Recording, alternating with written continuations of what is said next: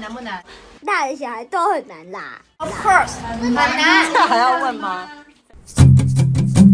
姐就问你，做人难不难？我们来聊一下，你有没有照过大肠镜或胃镜？我有照过胃镜，可是我大肠镜照失败了。嗯，因为我是可能有家族遗传基因，因为我的爷爷是大肠。癌过世的，所以我们都会被特别叮嘱说要呃定期的去做大肠镜的检查。嗯，那胃镜的检查呢，其实它等于是顺便嘛，就是你大肠镜跟胃镜你同时做，等于就是一次全身麻醉，你就可以把它全部解决好。对，所以大部分的人就会选择统一一起一起做。那你为什么会没有做大肠镜？因为我好像对于泻药这件事情很敏感。就是我真的拜托大家有喝到，就是或是有吃到很好的泻药的话，告诉我，或是告诉我哪家医院。怎么？你有是不是？我知道，我我在荣总做的，他们现在的泻药都还蛮好喝的。我当时也以为很会很难喝，因为我们早期喝的泻药真的很恶心。我喝的泻药那个好恶心，是一个粉红色的、浅浅的，然后要喝一千 CC，然后它是。晚上前一晚，呃，你前前面要第一扎嘛，然后你前一晚可能多久时间喝两百五，两百五这样慢慢喝完。可是我是一喝两百五，可能过一阵子我全部吐出来。嗯嗯嗯，可是我其实还是有喝进去。对，所以我等于那个晚上都在上吐下泻。嗯嗯嗯，然后我就上吐下泻的，还是把那一千 CC 喝完了，但是。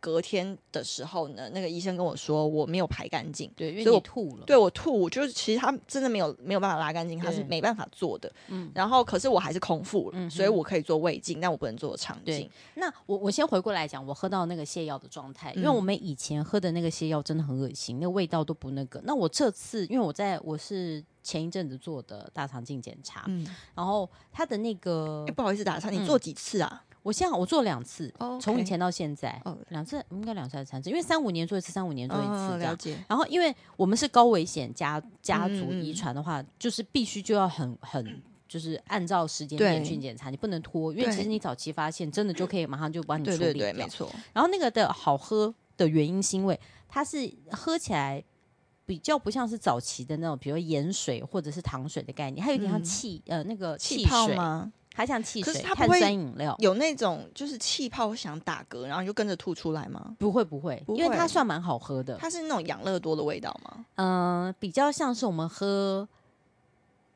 有柠檬口味的汽水。啊，好想喝哦！嗯嗯，天啊，那我喝那真的很难喝。可能你那是比较早期的，有可能，因为现在的泻药的状态比较不一样。那时候我拿到的时候，我本来也好有点紧张，因为我第一次做大肠镜的时候喝，然后因为我们每天都要上班，不像是现在我可以自己决定，如果我要照大肠镜，前两天我要让自己不要。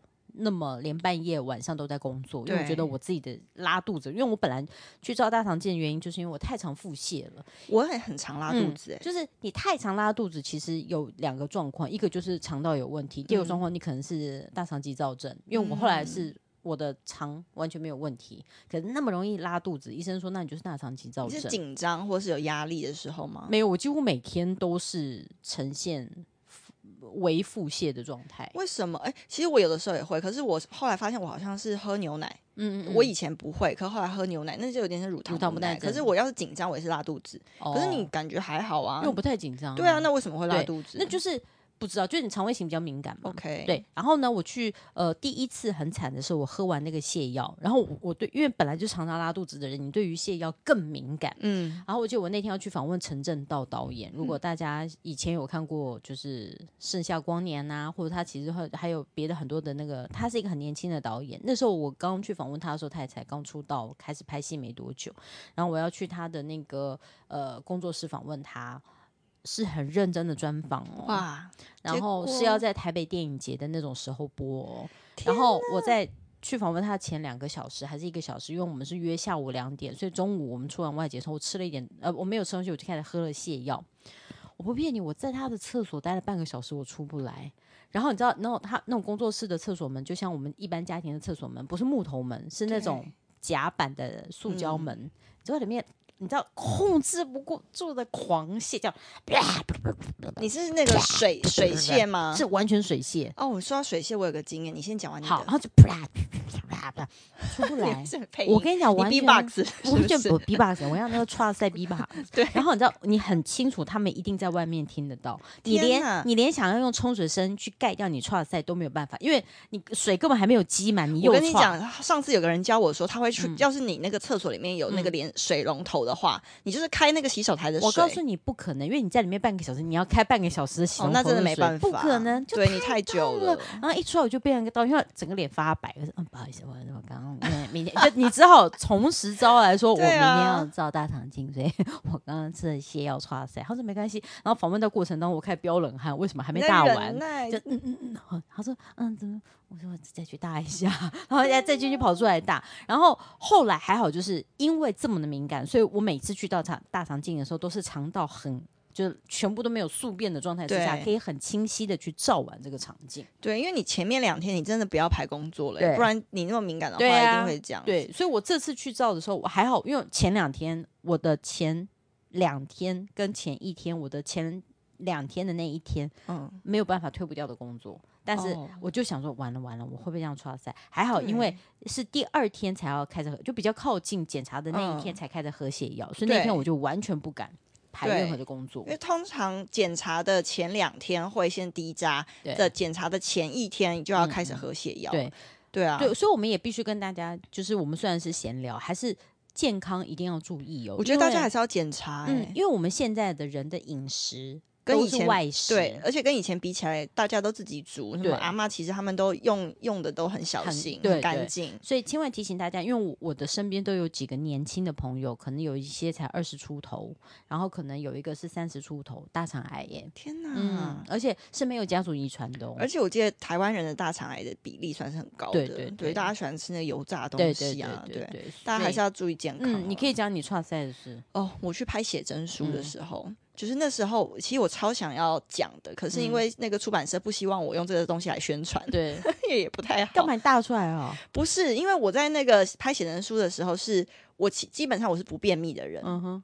我肠胃也是非常敏感，就是我是每天可能排便是一次以上，好 detail。我也是，我也是一次以 上。对，就是因为我很敏感，可能喝一点点冰的早餐店奶茶，我就一定两次以上。我告诉你，早餐店奶茶超容易剉赛，超容易。所以我要是要点早餐店的奶茶，我都会看我现在在哪里，对，然后来决定我到底要不要喝。对对，但就有时候真的很好喝，因为你就知道它会发生什么事情。对，好，这题外话，反正我要去拍那个写真书的时候，是在公主游轮上面八天，然后我是不能下船的。对对，然后呃，因为。我是穿着高跟鞋拍摄，然后我在船上，它其实已经非常稳了，可是你还是知道它是会晃的。对，所以其实人的那个心理状态就是你没有办法脚踏实地。对，我是那种八天穿高跟鞋，然后是在晃的状态，我真的很难上厕所。然后那时候我跟我经纪人同一间，然后我大概第三天，他就说：“你知道要拍写真书，你怎么肚子还那么大？”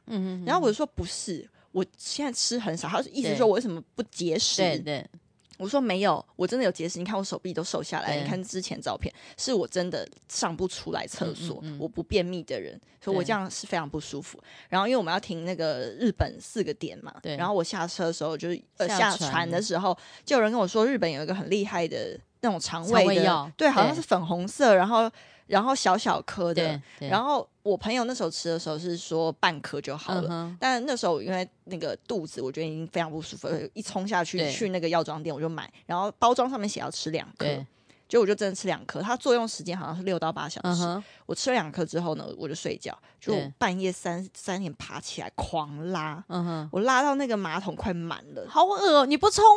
我来不及，你懂吗？因为我是整个是水啊，然后跟屎啊什么都一起，然后就是，然后我已经，因为他那个船舱的那个厕所很小，所以我就坐在那个，就是我已经，而且我已经没有力气，然后我就觉得我已经也没有力气喊说快来救我，可是他也救不了我，你懂吗？你只能拉完。对，然后我就哦，然后我就在那个船舱，然后一直在摇晃，对，我就扶着一只脚踩着浴缸，然后一只脚就是踩着另外地方，然后我就抓着那个就是。那个把手，然后我就在那边狂拉，拉了快一个小时吧。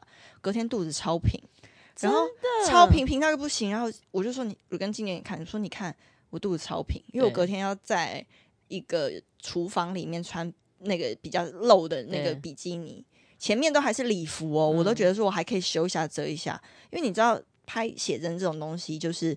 你照片还可以修图，对，影片修不了、欸，对啊。所以我那时候压力超级大，我觉得没办法，只好用这个方式。嗯、但那时候才知道自己的肠胃那么敏感，对。所以就是大家真的不要乱试药，真的不行。因为我们小时候减肥有那种就是乱减肥的状况之下就吃泻药，那个也是不行，那个超不健康的，其实不行，那个胃会坏掉，肾也不行。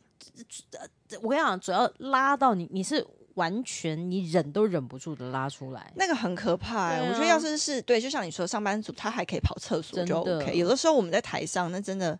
压力好大，不是啊？平时怎么有地上湿湿的，还不是尿也就罢了，有没有？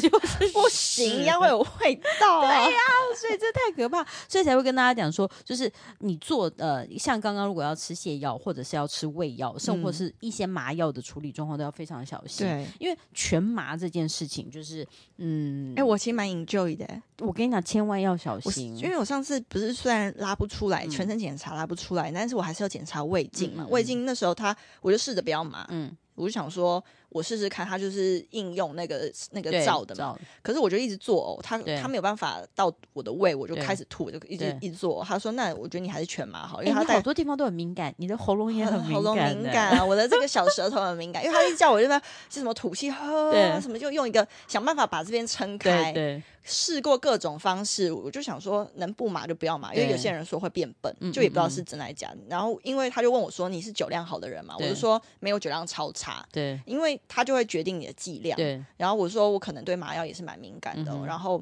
他就说好，那就闻一个东西，然后就睡着嘛。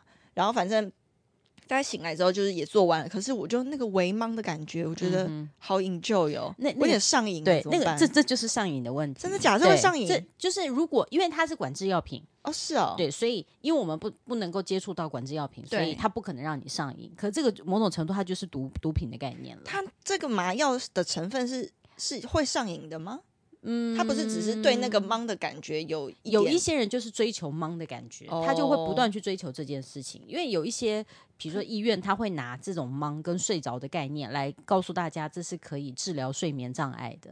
可是这个就会让很多人变成是依赖，依赖就等于上瘾的意思啊，对，所以要非常小心。对，其实依赖就是一种上瘾，真的。对对对。然后，因为我我们我们的那个，我不是说我家以前是整形外科嘛，嗯嗯、就会耳闻他们说有一些就是护理人员，就是管制药品会偷偷拿回家自己打，真的、啊、就打那个懵的感觉，最后就直接自己打死了自己，这不行吧？所以要千万小心。所以大家不要以为就是好像去治疗睡眠障碍这个被打麻药是舒服的事情，不是？不，其实这个某种程度已经是心理的问题。我觉得是，因为他就是你可能，因为那时候我会觉得有点上瘾，是因为呃，我我不推荐大家这样子，我只是在细语述我那天感觉，嗯、就是我打完那个全麻之后呢。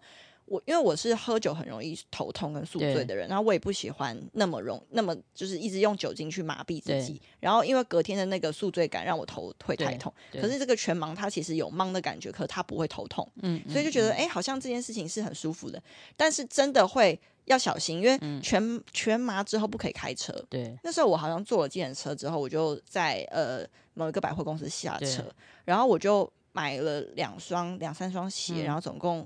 快一万块，嗯、然后我回到家睡，继续睡。嗯、但我醒来之后，我不记得有做这件事，我不记得我买了鞋子，就断片呢、啊。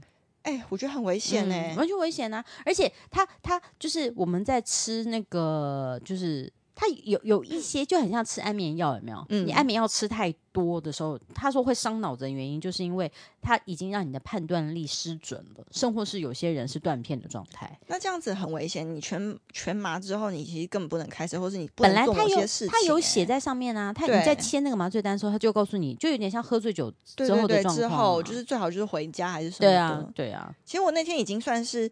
就是我我知道不能开车，但我知道就是要赶快呃，就是到安全地方。可是我觉得我不记得我做了什么事情，这件事情真的是蛮恐怖的。所以你很容易被捡尸哦。所以我都不在，几乎不在外面喝酒，我都在家里，或是在信任的朋友家。而且你都你也喝不多，你都小小喝，我小小喝。对，嗯，因为我是那种喝酒，因为我酒量也很烂，我是会真的断片的人。我好像没有真的断片，就是记不起来发生什么事，但是那个的状态是。大家都以为我没喝醉，因为我的我还有行为能力。那你脸是会红的吗？非常红。哦，那就知道你看起来是醉的。可是我喝一瓶，我也是脸这么红啊。哦，我喝八瓶，我脸还这么红。因为我脸是超红，那好像我们没有那个分解酶。哎，也是，对对呀，反正总之呢，就是使用这些就是药物，药物要小心。但是我们 这一集是讲拉肚子，对，因为因为这个这其实就是一个另外一个健康教育的宣导啦，就是大家要定期去做健康检查，然后不要随便乱用药物。真的，好了好了。好，记得刷赛的时候哈，要找厕所，安排一下 时间，对，安排，不要随便就是管理一下，管理一下。吃完泻药，然后还安排工作，是就会拉在地上哦。